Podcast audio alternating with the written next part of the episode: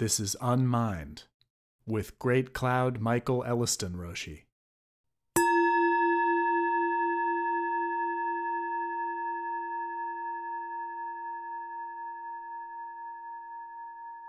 Zui Monki by Master Dogen. Being a monk. Renunciation is not simply leaving home, it is homelessness.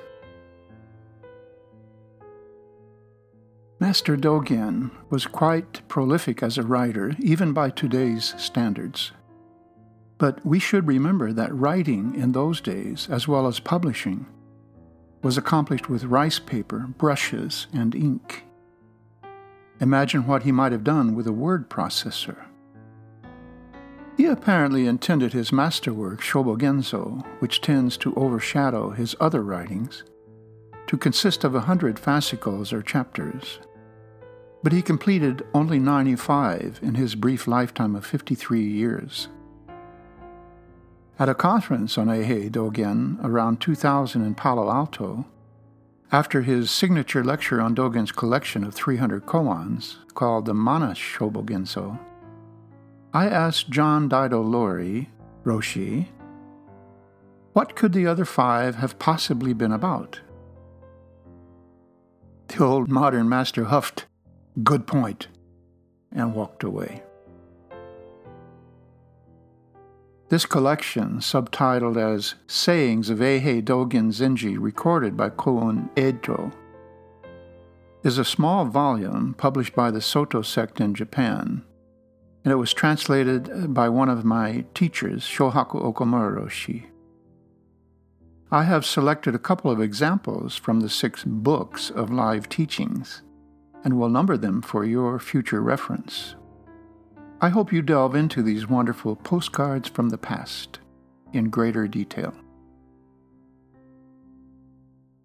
1 2 Dogen also said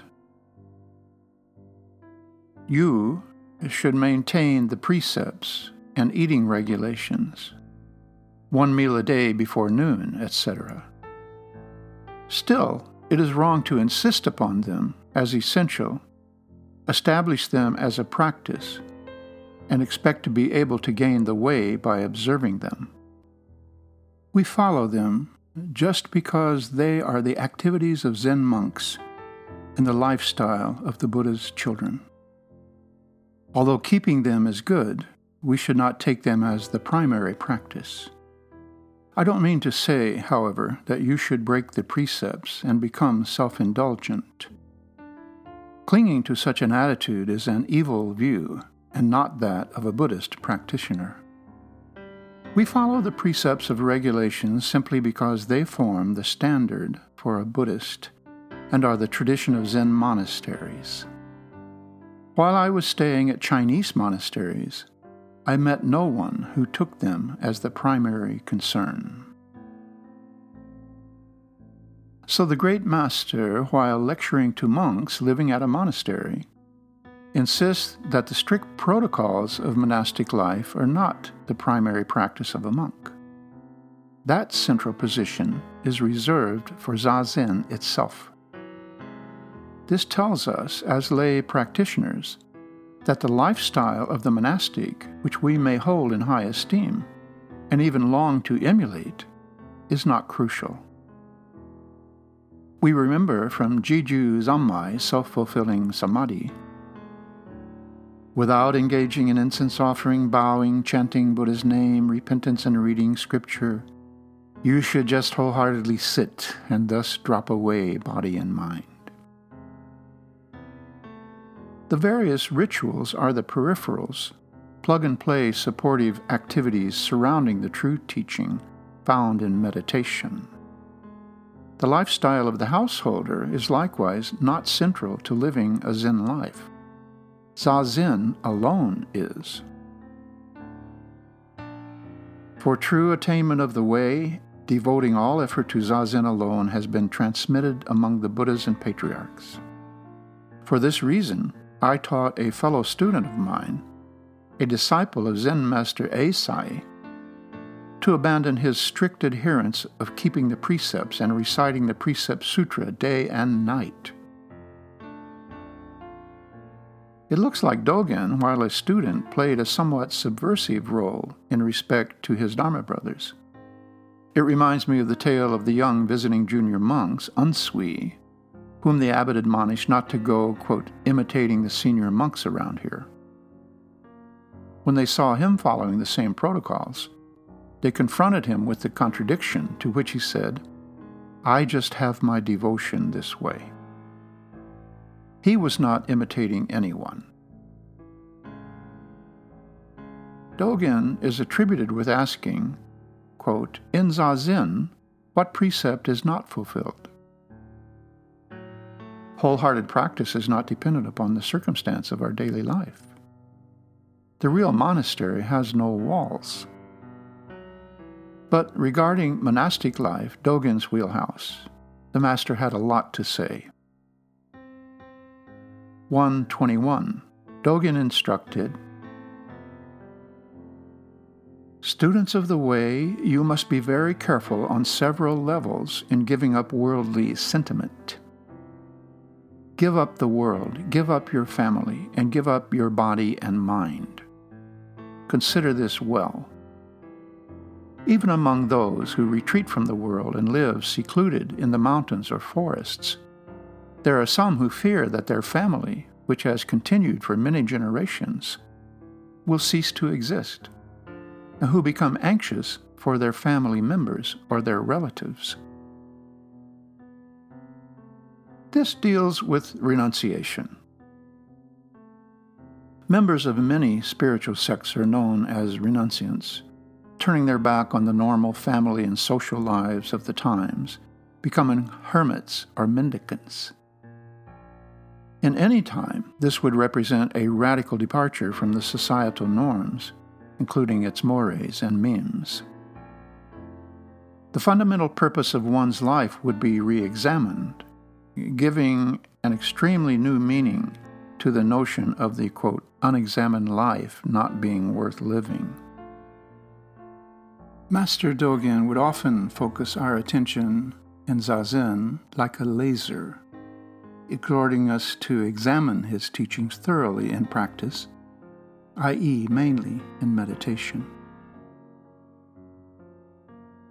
Although some people depart from home and give up family or property, they have not yet given up their bodies if they think that they should not do anything physically painful and avoid practicing anything which may cause sickness, even though they know it to be the Buddha way. Here, I have experienced a trick of the memory, which modern studies have apparently proven is a dependable attribute of long term memory, that it is not dependable. That is, we unconsciously modify and embellish our memories over time, e.g., to polish our self image or to make them more meaningful.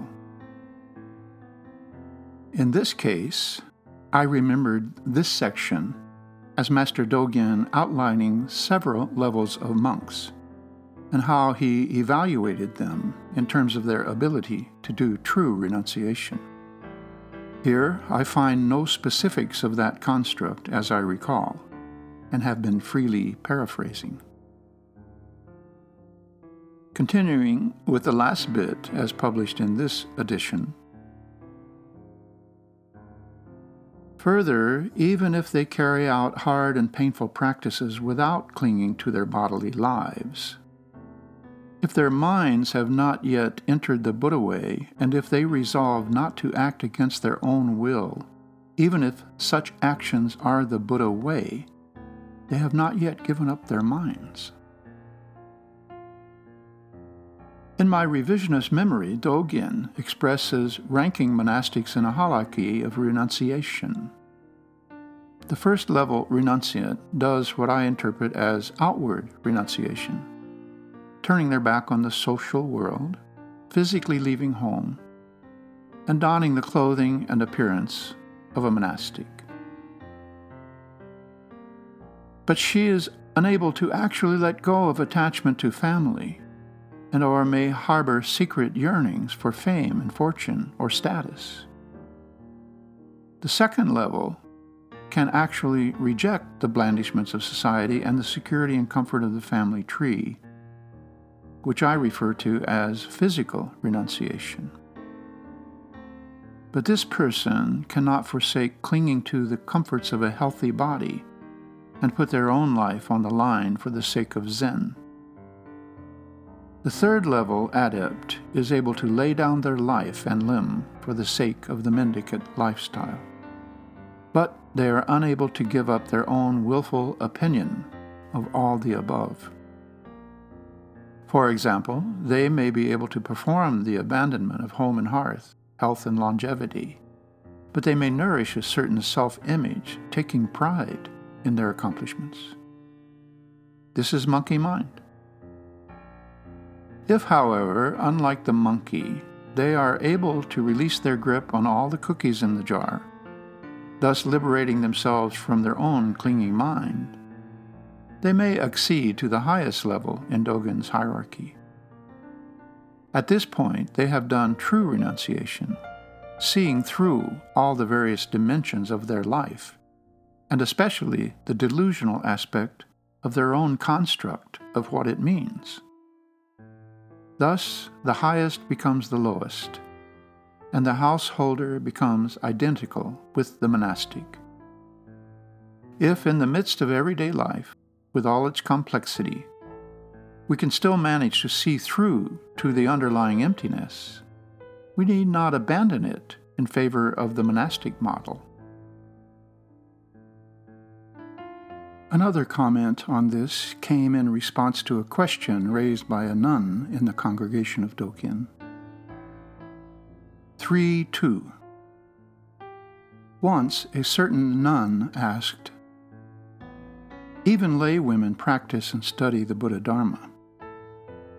As for nuns, even though we have some faults, I feel there is no reason to say that we go against the Buddha Dharma. What do you think?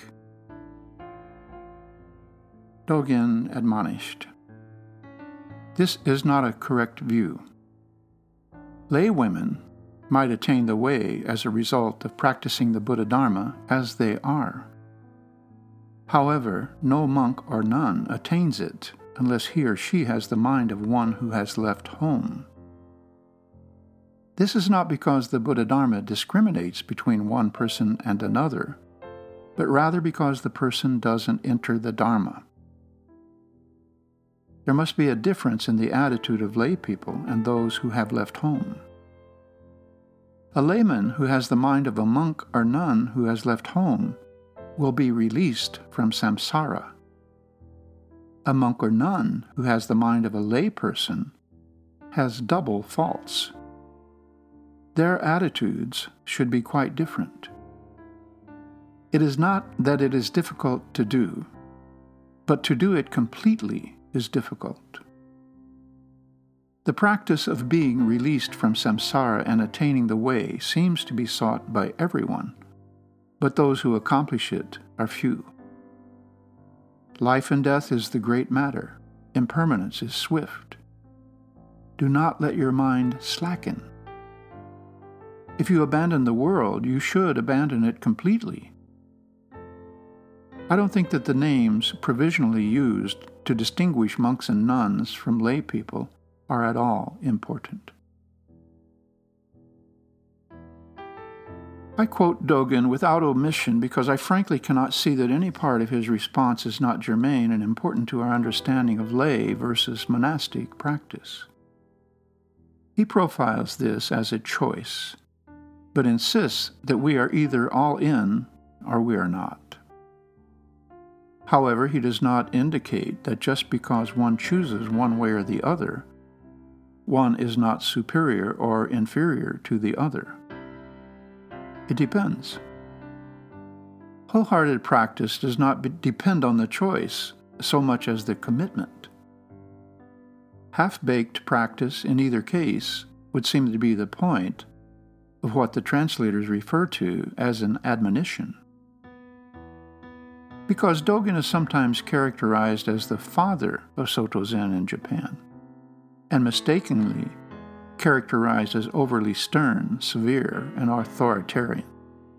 I would respectfully submit that these instructions are like those given to a child, in the sense of compassionate guidance or tough love, and not at all condescending or admonishing. He is not taking sides or advising this nun, and by extension ourselves, as to which way is right for us. Is only encouraging us to recognize the path we walk and not to confuse the one with the other. Followed to where they are leading, either way works. All roads on the original frontier lead to nirvana, eventually. Master Dogen touches on this point again in later references in Zui Monki, but we do not have time to comment on all of them.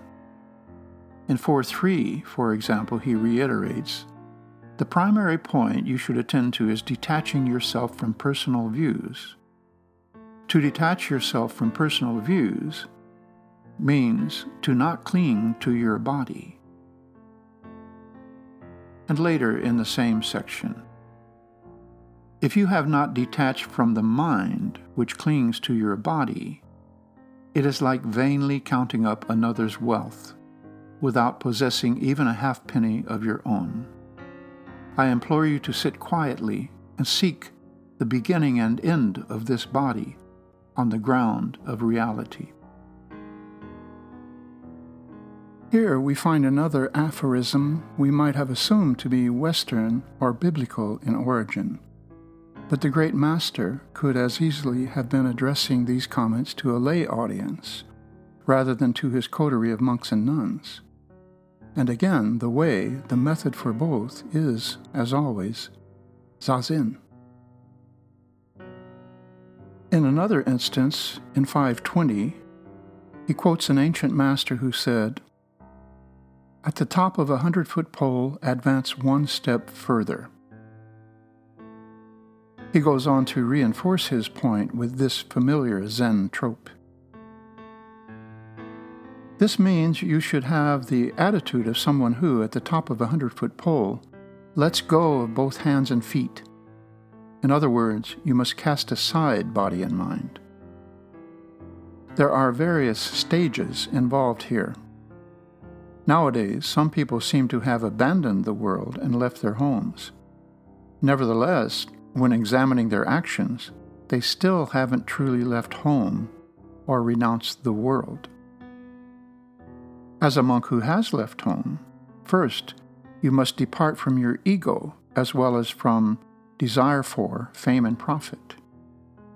Unless you become free from these things, despite practicing the way urgently, as though extinguishing a fire enveloping your head, it will amount to nothing but meaningless trouble, having nothing to do with emancipation. Here we find the famous hair on fire trope we think originated with Dogen, but now ubiquitous as the image of extreme urgency and intensity. This is followed by a rather long critique of the ignorance and misguided attitudes of recalcitrant and phony monks of the time, which we sometimes imagine to be a modern anomaly.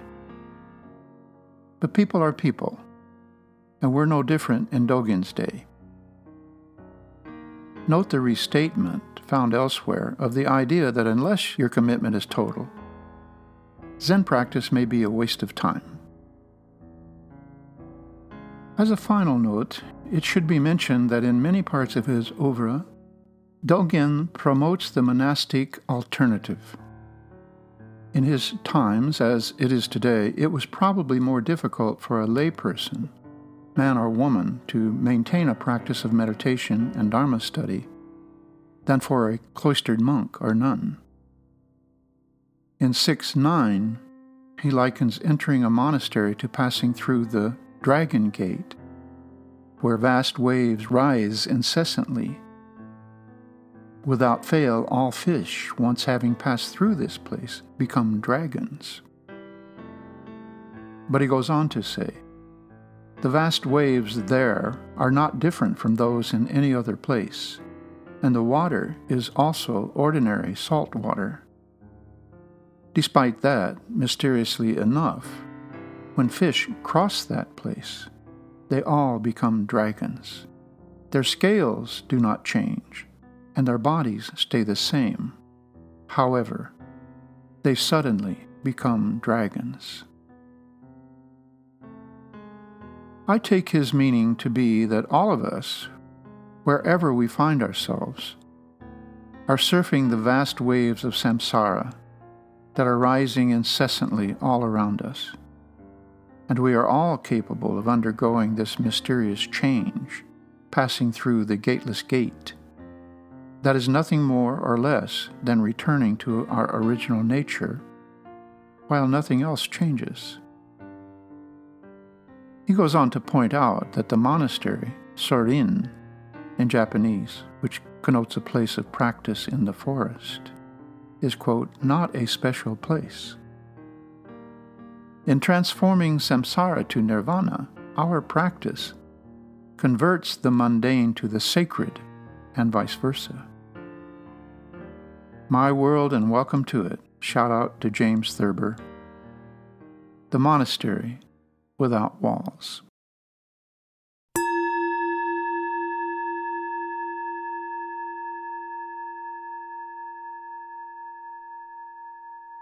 Unmind is a production of the Atlanta Soto Zen Center in Atlanta, Georgia, and the Silent Thunder Order. Find us on the web at aszc.org. You can support these teachings by PayPal to donate at storder.org. Gasho.